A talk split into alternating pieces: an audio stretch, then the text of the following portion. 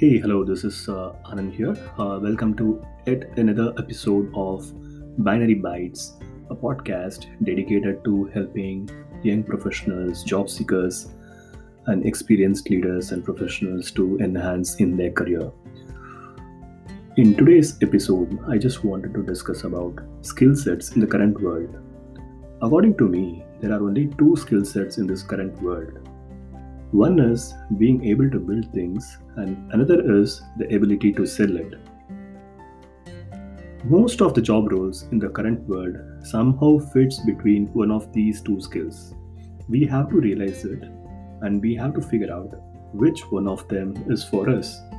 Whether we are good at building it or whether we are good at building and then selling stuff. Once you understand this, now it's all about finding out where and how you fit yourself and how you do full justice to it.